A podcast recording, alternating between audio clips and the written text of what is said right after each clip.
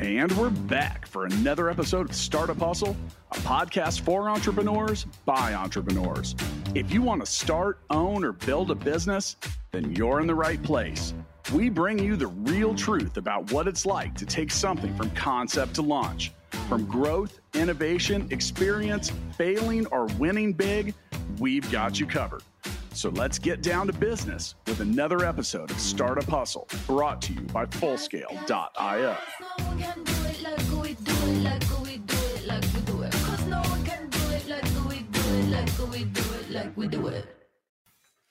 And we're back for another episode of the Startup Hustle podcast. This is Matt Watson, your host today.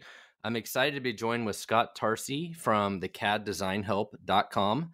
Um, if you're if you're looking to do some um, design work, he'll he'll be the guy, and excited to talk to him about um, what he does today and um, you know how how engineers are good entrepreneurs. And you know I'm an engineer, and so is he, and it's gonna be a fun conversation today. Before we get started, I do want to remind everybody that today's episode of the Startup Hustle is powered by Fullscale.io. Hiring software developers is difficult. Fullscale can help you build a software team quickly and affordably, and has the platform to help you manage your team. Visit fullscale.io to learn more. Scott, how are you doing, man? I'm good, man. How are you? So I'm an engineer, but I think you're a totally different kind of engineer for me. What kind of engineer are you? Yeah, in the before we uh, started the, the recording, you said you were a computer engineer, computer science engineer. I'm a mechanical engineer, so I went to school at Virginia Tech for that. Uh, that's my degree. And basically, what we do is we design like physical items, right? Like uh, any physical product you see out in the market. It could be a golf ball, a golf club. It could be a laundry basket. I'm just looking around my house at stuff. You know, it could be nail clippers, coffee cup, like all this kind of stuff falls under what engineers. I mean, cars are obviously a big one. You know, that's yeah. kind of what we tend to think of. You know, but there's when you have a car, there's hundreds of engineers. Just you know, each engineer does one little piece. I used to work at a big company that made dishwashers, and I just worked on one little part of it, just the little control panel on top. That's literally the only thing I did. Yeah. So, anyways, that's kind of what mechanical engineers do. So, most people would probably assume that Silicon Valley probably has more software engineers than any other part of the United States. But actually, and I, have been told this, I don't know if it's 100% true, Kansas City has more engineers per capita than any other place in the United States of all forms of engineers, not just software engineers. There are a lot of things designed here in Kansas City. It's kind of interesting. Like we design a lot of the stadiums around the world, all the uh, gas power plants, nuclear power plants. There's some big companies here, engineering firms in Kansas City. So I, I have not been to Kansas City. I did not know that. Um, yeah, but no, I mean, I could totally believe it. I mean, there's there's a lot of demand out there. So I'm excited to talk today about how engineers are make good entrepreneurs. But I'd first love to learn a little more about your background and um, you know how how you have you know your your career. Yeah, so I like I said, I went to school for uh, college for, for uh, mechanical engineering and took a typical design job right out of college. I was working for a company called United Pet Group. So this company made like basically any kind of pet product. Specifically, I mean, they had dogs and cats and everything, but the division that I worked in, I was living in Virginia at the time, did pet, uh, sorry, fish stuff. So I did like aquariums, like designing aquariums, designing pumps to pump the water, little like fountain accessory pieces, like all kinds of random stuff for a fish, indoor and outdoor. Actually, I did a lot more outdoor stuff for like an outdoor koi pond than I did indoor for the first couple of years, and then I would do both. I think later on, and so that I mean that's pretty typical start of a career for somebody that got my degree because it pays pretty well. It's pretty easy to find a job. Um, after that, I worked for a company in North Carolina um, called uh, uh, well, most people have heard of Bosch. Uh, Bosch has many divisions, like they have Bosch Automotive. This was Bosch Home Appliances. So I specifically worked on dishwasher design. So we're talking about uh, earlier about um, how there could be like hundreds of engineers. There was there was like a hundred engineers just to make this dishwasher of all kinds of different electrical engineers wow. for electronics, mechanical engineers like me for like the physical parts. And all I pretty much did was design the control panels, like where the buttons are, and like I visited factories that made it, learned quite a bit. Um, but what I found out over time was that I don't have the right personality. So I just don't fit into like a corporate environment very well. Um, I'm too much of like a free thinker that I just I knew I needed to be my own boss of some type, and it made sense. I liked what I did for the most part. I, what I didn't like about corporate world was like you know the politics and, and all the meetings and stuff like this. Like the, actual design work is what I like to do, like sitting down the computer and drawing it up and making it work. And so basically, um, I started doing that on the side. At the same time, what I had done is I had left that job and I started working in sales because I knew that I also had to be able to sell. And this was something I never learned and never done before. So I took a big pay cut in like 2014 and took a sales job and literally made 60 cold calls a day to people who had never heard of me selling uh like there's like these, smart screens touch screen things for like offices and that was interesting to say the least um I wouldn't recommend people try to get work that way by cold calling because it's super inefficient. But I learned how to do it. I learned how to talk to people and try to persuade them, I guess you could say, to, to you know, if they, if, they, if, there, if there was even a slight demand for what we were providing, I could at least try to get a meeting set up. So I, I learned a lot about it. But at the same time, I was starting this uh, this CAD design thing on the side, and it really started to pick up in like 2015. And it got to the point where I was able to quit that sales job and go full time with this. And so basically, uh, my company is caddesignhelp.com. And I started out just doing the 3D designs for typically like inventors or small businesses. So if you're like an individual inventor and you have a product you want to bring to market, you would hire me to design it, right? Mm-hmm. And at the beginning, I just did the design work.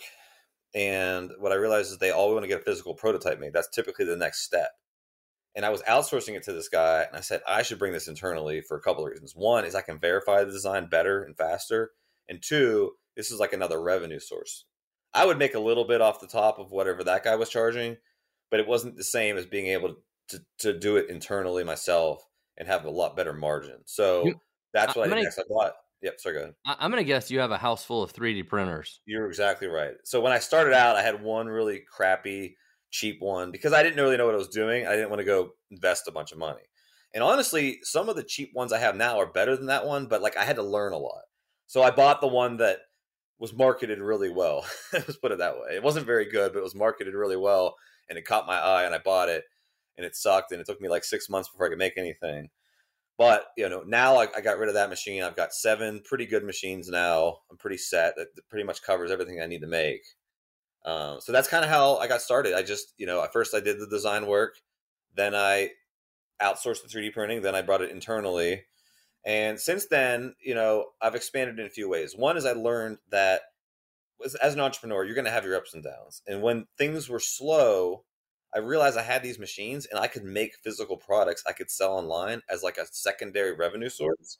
So that's what I did. Is I started designing all kinds of stuff, you know, um, I see I see people on TikTok that do that. They they they make like all sorts of weird stuff and and they must have like an online e-commerce store and they exactly they I have three some of them are really cool. Yeah, I have an Amazon, I have an eBay, and I have an Etsy store.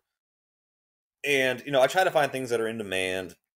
Some of these things are just ornamental things. Some of these things are, are things that actually serve a utility. But either way, I'm trying to think about what would somebody buy. Like one of my better inventions was I had a Yeti cup and I'm a big golfer. I was on the golf course. I had my Yeti cup in my bag. I was walking the course that day, and it was splashing everywhere. There's a little hole in the top, and I'm like, "Why is there not a plug for this?" And I googled it, and I couldn't even find a plug. I was like, "I can, I can solve this problem in no time." So I did it. You know, it always takes a couple. I tell every inventor, "Is like you're not going to nail it the first time." I got pretty close. You know, I measured the hole, designed the thing, 3D printed. It was a little bit too big, didn't fit. A little smaller. Okay, it fit pretty good and I and I've made other versions since then. Like now I have a silicone version, which is perfect because it's it's like a squishable material. Yeah, yeah. Forms a perfect seal. But in any case, I made this solve my own problem. I said, you know what? I could. I bet other people would buy this, and it still sells today. This was five years ago. I mean, this is like an extra 50, 100 bucks a month. I mean, it's a very cheap two dollar piece, but you know, it cost me pennies to make, if that. Now, and, do you print those at home, or you you yeah, buy those in bulk now? I just make everything myself. Even I've if it's silicone. What do you say? Even if it's silicone? Yeah, what I do is I 3D print a mold and then I pour I pour the, pour the oh, silicone into the mold. Okay, okay, got it. But I have a couple different. I charge more for that because it's a lot more labor. Yeah, but it's a better product too. And well, then, or, or or if you have any kids, you put them to work. I actually hired a kid in the neighborhood. I don't any kids myself, but there's a kid in the neighborhood who wants to make some money, and I pay him like you know a decent rate cash. So it's all on the table, and he comes over and you know um, pour some molds for me. yeah, pour silicone plugs for me. Have you ever seen the guy on TikTok? Uh, I'm pretty sure it's called Unnecessary Inventions. Yes, I need to look at this more. I couple, uh, I don't do TikTok a lot, but I have a friend that that that uses it, and he'll send me some of those videos, and I've seen it, and it's pretty interesting. I mean, he has like the best channel ever, and you you would absolutely love it because it's all stuff he like 3D prints, and it's like the weirdest, like goofiest invention you would ever imagine. Like, why would right. somebody create this? It's like it's, it's like it's like yes, it can be done, but should you have done that? You oh, know? Oh yeah, it's it's incredible. So He's I'm, I'm doing it for fun, obviously, because it's yeah, like yeah. it's like don't waste your if you're trying to trying to turn a profit here, you don't waste your time with stuff like that. But no, but he probably monetizes his channel because it gets tons of views. That's probably oh yeah, millions. So yeah. I'm curious, uh, what is like the coolest thing somebody's ever came to you and asked you to to design? Man, that's a good question because I've done so many things. Um, some of the weirdest, one of the weirdest things was this like they called it the doggy dong. So it was like this dog toy shaped like a dildo. It was really weird. And I'm like, I don't know why you'd want this thing sitting on the floor in your house if somebody comes over for dinner. They don't even know what this thing. I mean, it looked so just wrong in so many ways. I, I was going to ask you if, if you've ever been asked to print like create design like weird sex toys. I guess. oh yeah, I mean, at least once a month, I get, I get, I get at least like a jo- somebody asking, and I put in a bid. Um, yeah, people have like really weird sex toy ideas. Like I don't ask any questions. You know what I mean? I, I'm not turned down work, but it's just like sometimes I get this stuff and I'm thinking like you're crazy. Like this is so bizarre. But um, some of the cooler things I did this one thing with this paintbrush. This guy was like really good like paint like artists and and some kind of bowl like so apparently you use mineral spirits to clean paintbrushes yes and like it evaporates so he found a way to like and it's expensive the the mineral spirits so he found a way to create this bowl that would seal and like you could keep it in there for like a couple of weeks. It would save you a lot of money in the long run. And that was like that was a long time ago I did that, but that was a really complicated product because it had all these crazy ridges on it and stuff. It was like really hard to mold, but we, you know we figured it out. Um, you know, I've learned a lot about like like what you learn doing this is like a lot of the best inventions are from people that work in very specific industries so it's not necessarily it's gonna something that's gonna apply to everybody in the world. Oh yeah, yeah. But something that like like I had this one guy's an electrician, and like when he goes into these buildings, like for like commercial buildings, and they put in the electrical wire, like there was some issue of like it getting cut, and this little plastic tube thing we made would like prevent that. And like every single electrician would buy it because it would save them so much money. Like that's the kind of best inventions that you have. If you work in a very specific industry or have a hobby like if you're a golfer or a golf pro, I've done tons of golf things. Like if you know a certain drill that you want people to do, or like a certain thing you want them to like, if you can create, like if you know a lot about it, that's where the money is. Like because because it's like really simple things like oh I want an iPhone case. Well, it's like okay, dude, like there's a bazillion iPhone cases. Like yours isn't probably gonna be that different. But if you're in a specific industry that there's there's a certain segment of people that everyone's going to want it and it's a big problem that's where you want to try to create a product so I do want to make sure and mention so everybody knows that you also have your own podcast called The Engineering Entrepreneur. Do you want to tell Correct, us a, yes. a, little bit about that real fast? Um, I started that for a couple of reasons. I mean, one, obviously, like credibility out there, you know, getting your name out there, SEO, marketing, all that stuff. But also because I wanted to listen to a podcast about somebody doing something like I was doing, and there nothing existed. At least in 2016 when I started it, so that's why I started the podcast. And so I've interviewed tons of different engineers and entrepreneurs and a lot of stuff related to inventors like, like patent agents that work at the patent office. So if you want to know how stuff gets patented, like I've learned a ton. I've done at least three episodes with like a patent agent before or a patent attorney. You know, there's there's a slight difference there, but tons of people who invented something and it's really cool. It's a lot like Shark Tank, but like verbally, right? Like the inventor episodes. Yeah, yeah. Like, oh, how did I come up with this idea? how did I create the product? Like, how did I do the marketing? Like, all the stuff you need as an inventor. I've talked with people about it. And it's just like Shark Tank, but it's like way more in detail. Because in Shark Tank, they'll show like a little five minute segment of like what they did, but it doesn't really go into the details of everything. And that's really where my show came in for. And th- those are those kind of episodes. I mean, we have other types where it's just like engineers working at companies, or it could be engineers having their own company like me. And so I've done like 120 episodes so far. Oh, wow. Well, good. Well, so I'd, I'd love to talk more today about being an engineer and then how that's actually kind of a good trait for us to be an entrepreneur. But maybe before we talk about that, I almost feel like being an engineer is actually has some bad traits for being an entrepreneur. And maybe you and I, so we're both different kinds of engineers, but it, it seems like you and I, for most engineers, most engineers, let's be honest, don't have very good communication skills or not very good at talking to other people and are usually not very good at sales. But interesting enough, you said like you forced yourself to do sales. And actually, when I was in college, I worked in sales. I worked at Sears and I sold furniture. And I think it probably helped me a lot with getting uh, better at talking to people. Yeah, you're absolutely right. So I noticed a big difference between just how I my personality was at like you know the, the engineering jobs compared to other people. Like I was much more of like not go getter's not the right word. It's more like I would break the mold, right? So most people would just fall in line, and I would be like, no, like this doesn't make sense. Like we should do it this way. And I got a lot of trouble for that, for like basically speaking my mind. And that's kind of where I realized, like, I don't really fit in here. Like, I yeah, I don't, I don't follow the mold that they want us to do. And you know, I've been, I'm a fairly outgoing person, but like it's different when you're you're you're, sell, you're selling and marketing. So yeah, that's something that I just said, okay, I need this skill and the best way to do it is go take a job, but that's what I do.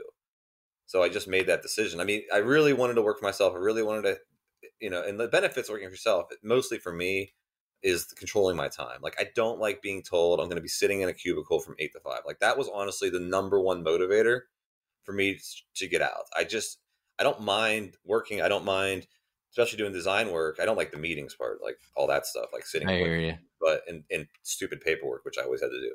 But the design work part I've always liked. So I don't mind working, but I want to be able to go and travel and do things during the day and just whatever. And that was the biggest motivator. So I was just going to do whatever it took. And I I had a pretty good feeling taking a sales job and learning that was a big step towards it. So I just did what had to be done. But I think most engineers aren't going to have that skill set right off the bat because just there's just zero training in, in college, and we don't really we don't really do that many team projects. Not like, usually our personality people. type. It's usually the right. We're like loners that like sit in yeah. front of a computer and like grind it out.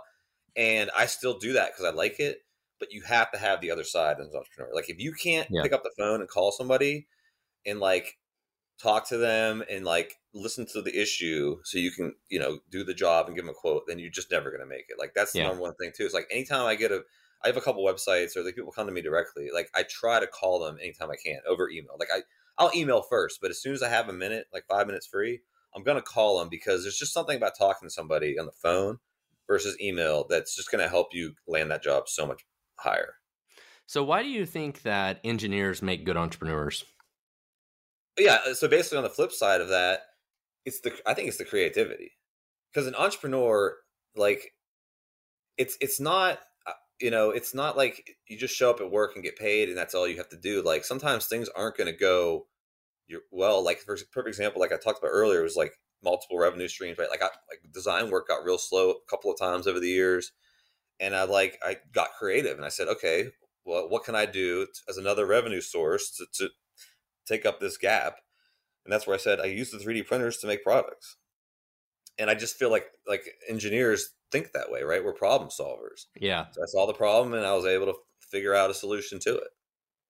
Well, and I feel like, especially in early stage startups, there's always a lot of problems, a lot of unknowns, a lot of things to figure out, and you need people that that have that in their DNA. They're just good problem solvers, and they're willing to, you know, jump and and build wings, right? Like it's you just have to figure it out as you go. But some people cannot handle that scenario, right? They need to know where they're going, when they're going. They need to be very organized, all that. Yeah, my wife is exactly like that. Like she could yeah. never do what I'm doing. Like she needs someone to tell her, "This is what you're doing now.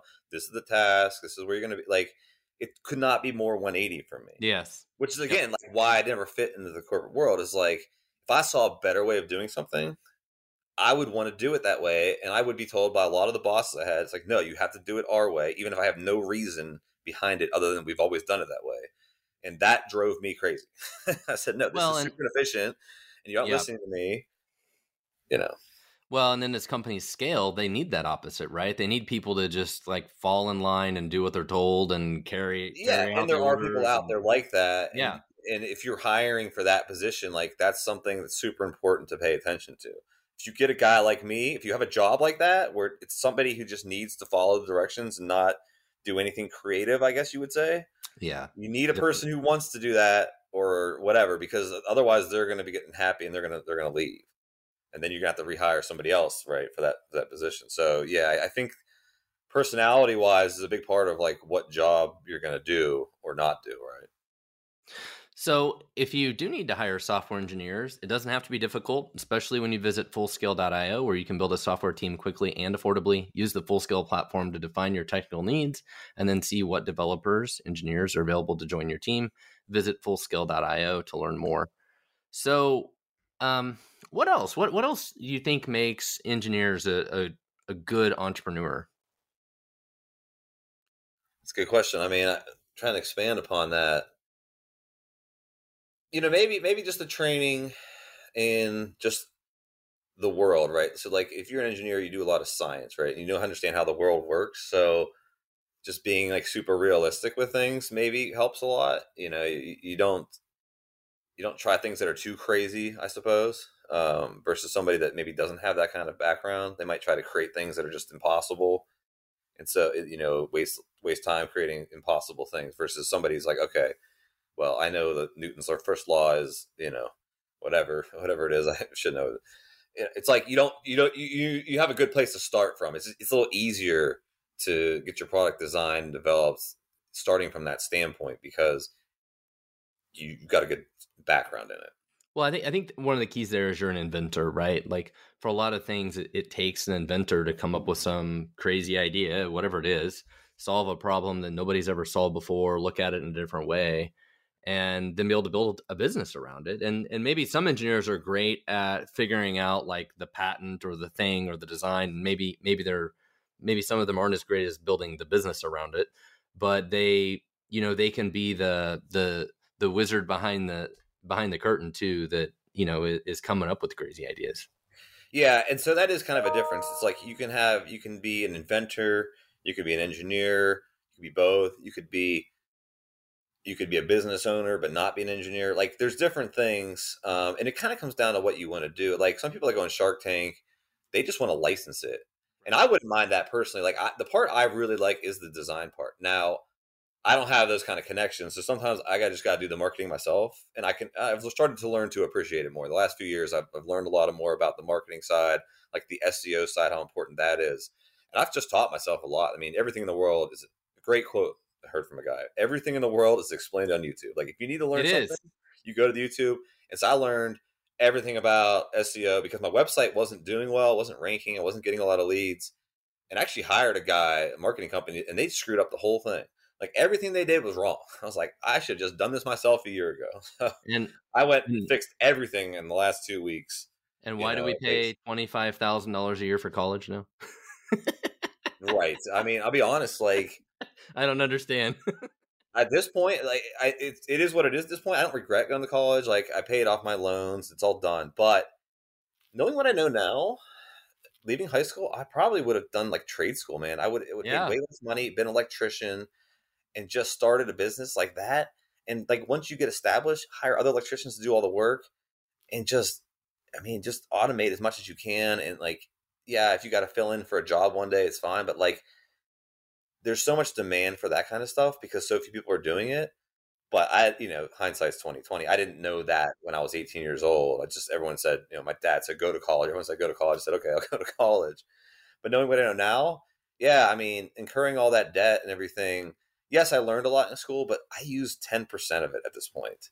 I mean, all the calculus I did, all this other stuff, like I don't use it anymore at all. And so, while I appreciate, you know, going through it or other people that have it's there's very few jobs like unless you go be a professor or you're doing like you know some kind of weird like r&d it's like nasa or something like a lot of this kind of math that i went through wasn't really necessary yeah you know? Some of it is academic and so the same thing on the software side you have a lot of people that will go to college for computer science and like 90% of software developers don't need to learn a lot of the shit that they teach would teach you in computer science because a lot of it's low level programming stuff or theory and things like that but actual on the job these days the the tools that we have available to write software make it so easy that like 90% of all those problems are abstracted away like I don't need how to I don't need to know how to write a bubble sort algorithm. I just like one line of code dot sort. I'm done. Like there, yeah, and, there are frameworks for this. Like I don't really need to know how it works under this under the cover. Right, you know? exactly. Like I've done a little. I've learned a little bit of coding myself just for like I, I control an Arduino using a little bit of coding, and it's like it's all online. Like you just Google, I need this little thing, and it's just like it's more about like knowing what you need and then you just Google it and you just copy paste. Like there are CAD files on websites where it's like, I don't necessarily need to go design this thing. I can download a model and just modify it. Same with what you're doing, like with the code. Like you don't necessarily.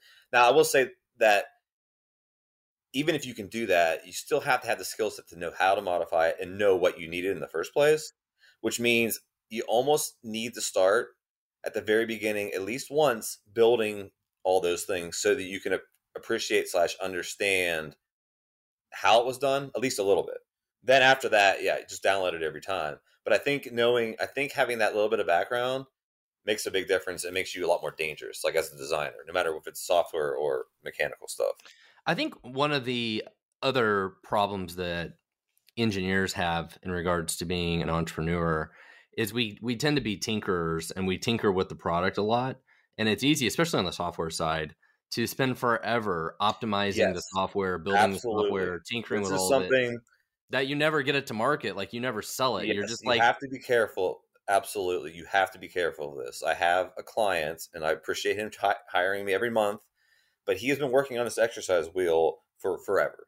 He started with somebody before me. I mean, I must have changed something on this exercise wheel. Let's say that we added uh, like a grip on it on, on the like it's one of those ab wheel kind of things, but it's like a spin on that and we'll add some grip texture to it. Then literally the next iteration we'll remove it, and then two iterations later we'll put it back on. Like he's just going in circles with this thing, and he's been and he's been working on it for. I mean, it's it's never going to be hundred percent. It's shit that doesn't even matter. It doesn't even really matter that much. It doesn't even matter. Who cares? Who knows the customer even wants it? Like I read a, a, book about this, the lean startup. This is like really important for people to listen. Like if you're an inventor or you want to create something, get your minimum viable product. Just get yeah. the lowest level thing that even somewhat works and get it out there because then you're going to learn really quickly like what people want, what they don't want. You can make a few more changes and then you're done and you start making money versus spending money forever. And that's what people do. Like some people are just so perfectionist, and that is a downside yeah. of being an engineer. Is that too many engineers want to be perfectionists? Like the math has to be perfect this file has to be perfect. It's like, no, it doesn't. It's the 80 20 rule. Like you live in the real world long enough and you learn that 80% is good enough. Right. Well, and the last 20% takes 80% of the time also to build. Right. The 80 20 rule applies all the time. Just follow the 80 20 rule, right? When you're 80% there, you're done and you move on to the next thing because that extra 20% is not worth chasing. Yeah. Uh, but yeah, a lot of inventors and engineers make this mistake because they just they want to be perfectionists and if it's like for a personal hobby or whatever, I mean, that's fine. That's whatever you want to do. But if you want to create a sustainable business, yeah. that is not the way to go about it because you're just gonna you're gonna spend so much time down in the weeds, and you could have moved on to other bigger, better things at that point. So when starting a business, so if you're an engineer, how important do you think it is for an engineering personality type to have other founders that help balance balance us out like somebody who's really good at sales or operations because those aren't necessarily our personality um, yeah i i i've never really thought too much i mean for me personally like i like being just a single person I'm, I'm incorporated as a single member llc right? So i'm the only employee. Now yes i have contractors. I've got five guys that do cad for me you know men and women i shouldn't say guys. Five people around the world that do cad for me because the only way to scale is to have other people. Like when I land too many jobs that I can do myself or that I want to do, I have them do it, right? I have a virtual assistant who helps me out. But at the end of the day, I'm the single owner, right? So all the top level decisions I get to make. And I definitely don't micromanage because that's again almost like the perfectionist thing. If you're going to micromanage these people working for you, every nitpick every little thing, it would been faster just to do it yourself. So I give them basic blueprints and give them pretty good leeway on how to do the design work, and I always check it over but once they've done a few projects for me, they get pretty good at it. So the five people that I have now doing CAD work, you know, I've had to hire and fire a few. We we got a, like a, a like a perfectly like you know, efficient system working where I can I can set up the Dropbox folder and say here's what we're making, you know, here's generally how I want it done, and boom, they knock it out. And um, so you know, from that standpoint, I've been able to free up enough of my time that I can personally do the sales. I can manage a lot of things, but I don't think it's a bad thing if you want to partner with somebody and then you only focus on your thing. But then any you know, anytime you partner with somebody, you're gonna have some some has its own problems. Possibly arguments. You know, I've got a yeah. friend who who does um, woodworking. He does it's, it's a small something small batch carpentry. I live in Charlotte, small batch country, carpentry Charlotte or something. And he just split up with his partner because basically this guy uh, Preston he wants to he loves it so much that he wants to work 80 hours a week. All right. And the other guy, they both were physically building. They had a couple helpers, but they were the business owners and they both were working on building the furniture. I mean, that's the number one task is getting it actually made. I think they both did a little bit of sales, but they got so many referrals, they don't need to do much sales. Like just word of mouth was like giving them constant work. But the other guy had two kids and couldn't and would not work weekends.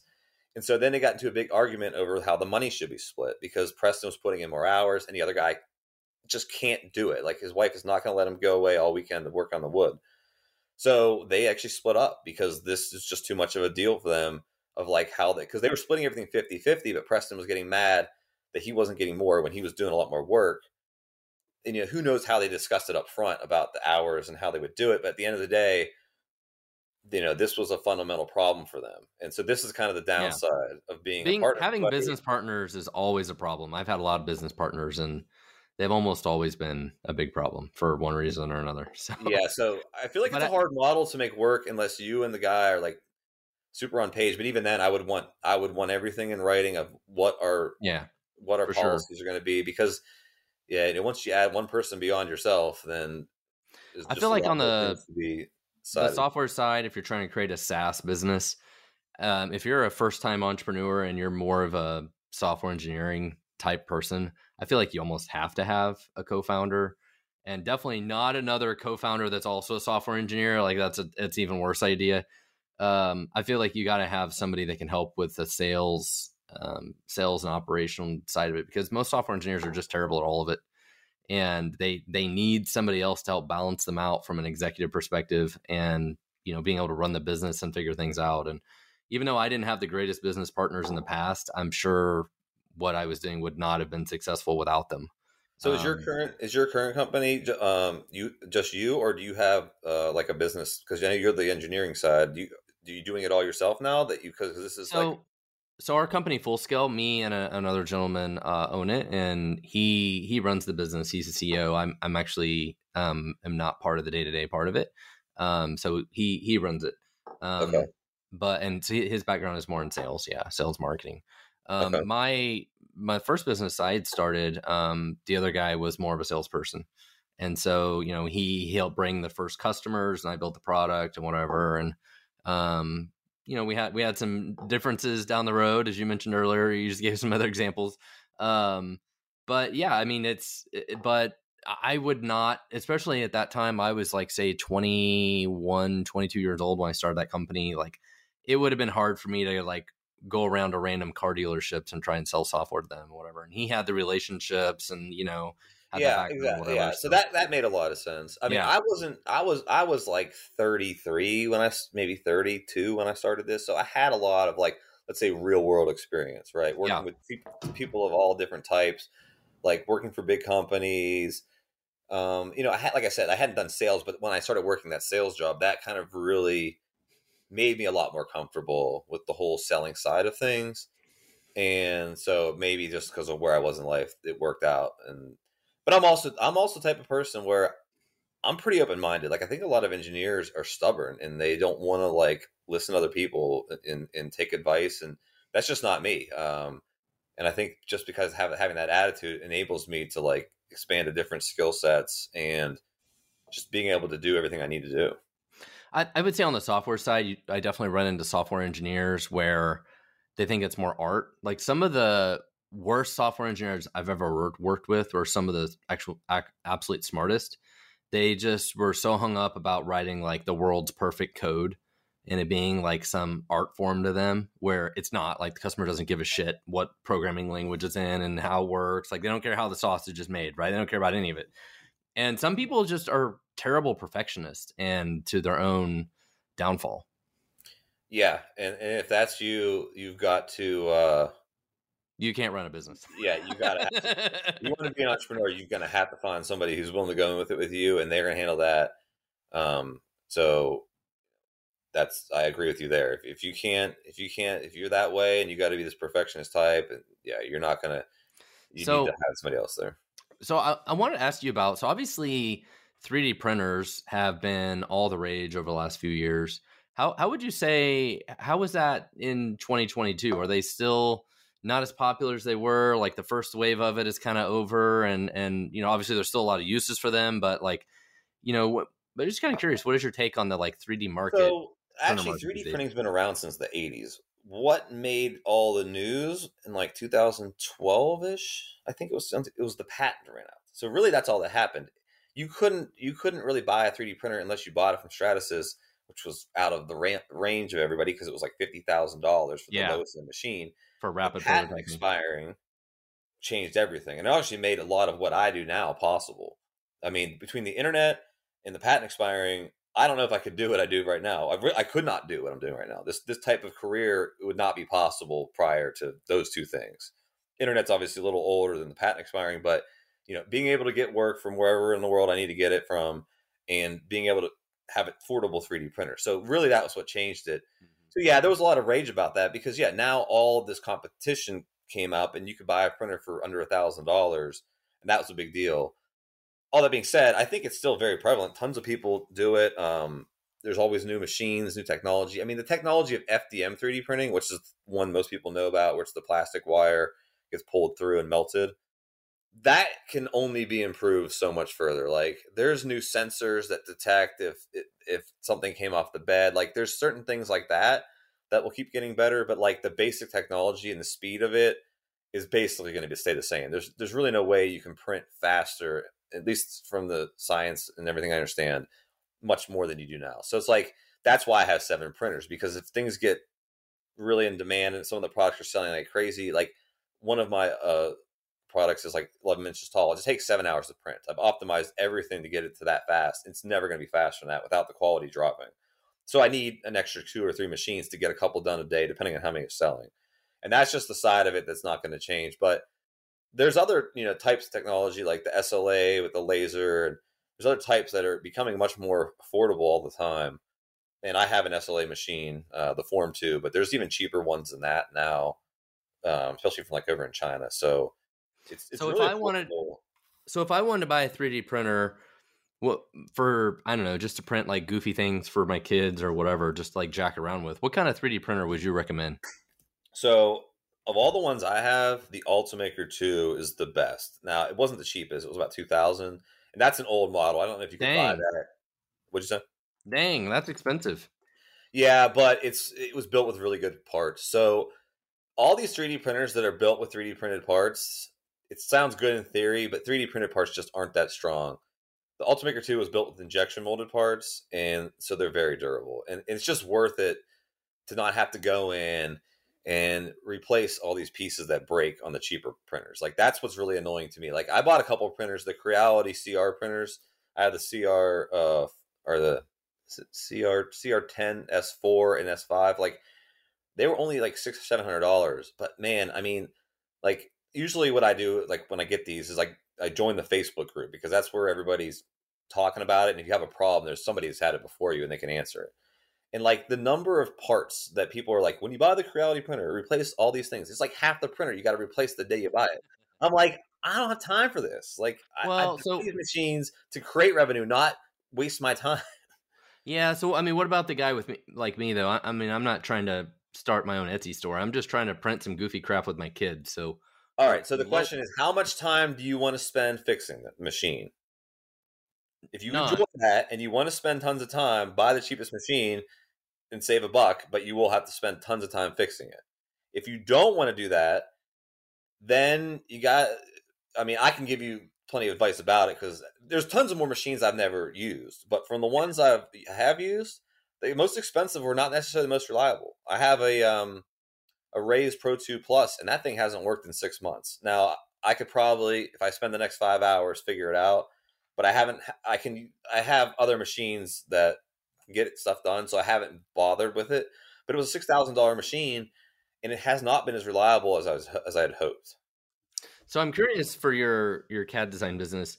So do a lot of your clients try and, and do this stuff themselves and try and print stuff themselves and then figure out like it's just way too complicated? Yeah, that happens a lot. Oh, you people, to out. people go and get like crappy online CAD programs that aren't very good, and they'll make stuff, but then they'll they'll be like, a manufacturer can't use this file, and I'm like, yeah, that program can't export the file that he needs. Yeah, unfortunately, or it wasn't designed correctly for manufacturing. Like, I mean, people, I mean, people like that are generally easier for me to work for because at least they've already put some thought into it and they've got created something and they're more motivated. Just the fact that you were willing to like at least try shows that you're pretty serious about it. Um, so I get some of those, but there's plenty of people that just give me like napkin sketches, which is fine too. Um, the only thing I can't do is I can't I can't design something if they don't give me any kind of visual. Like if they just write like unless it's like literally a rectangle or a block. But outside of stuff like that, like when people write like a paragraph to describe it, I'm like, it's really hard for me to know what this thing is or, or doing. You know, go to Google Images and send me a couple things. You know, no matter what you're making, there's always something kind of close. Yeah. Let's say, hey, it's like this thing except for that, and that like helps the most. Um, and it's no different in software, right? Like I have no problem with like beg, borrow, and steal from other people's designs and their inspirations and improve on them or whatever, right? Like that's a that's just human nature. That's that's, that's just, just yeah. It's just how that's just how that's just the easiest way to do it. Like why yeah. why make it harder than it has to be? Yeah, absolutely. You know, I had this guy that, that he wanted like a coffee maker, and it's like he did it exactly how I would have done it. He's like he's like here's an existing coffee maker, but I don't like these things about it. Here's what we're changing. And yeah, we'll change the look a little bit so it doesn't look like a complete ripoff. But like that explained it perfectly to me. I said, okay, you want to be you want the little the coffee filter area to be a little deeper and not as wide. Okay like like like super straightforward stuff. And like those are the projects that are easiest because like i don't have to go there's not a lot of back and forth. Like i know exactly what to do. Well i think this has been a great episode talking about engineers and engineers uh, how our personality types um, can be good or and or bad entrepreneurs at times. But if you need to hire software engineers let full scale help we have the people and the platform to help you build and manage a team of experts when you visit fullscale.io. All you need to do is answer a few questions and let our platform match you up with our fully vetted, highly experienced engineering team. At Fullscale, we specialize in building long term teams that work only for you. Learn more when you visit fullscale.io. So I think this has been a fun episode for um, those who are thinking about doing some sort of 3D design and, and need this kind of help. Um, tell us a little more about how they can reach out to you. Yeah, absolutely. Um, my website, caddesignhelp.com. My email's info at caddesignhelp.com. And, you know, before before we sign off, I want to uh, tell everybody. So I've been asked by a lot of other engineers, like, how did I create this business? Like literally what we talked about. Mm-hmm. And I actually created an online course going like the step by step of literally like the details of what I've done that I think can apply to other mechanical engineers or any type of engineer that wants to start a business and really get them going and give them a lot of like you know skip a lot of uh skip a lot of the mistakes I made along the way. And so this this course is under uh, engineeringpreneurschool.thinkific.com, which the dot .thinkific like part of the domain is the is the platform I use to create the course. Okay, I'll, I'll, send you the link so people don't have to try to remember all that. They can just click on it. All right, we'll try and put it in the show notes. Yeah, awesome. Well, thank you so much for being on the show today. Absolutely, Matt. Thanks for having me, and uh, catch you later. All right, take care. Startup Hustles brought to you by Fullscale.io, helping you build a software team quickly and affordably. Make sure you reach down and hit that subscribe button, then come find us on Instagram. See you next time.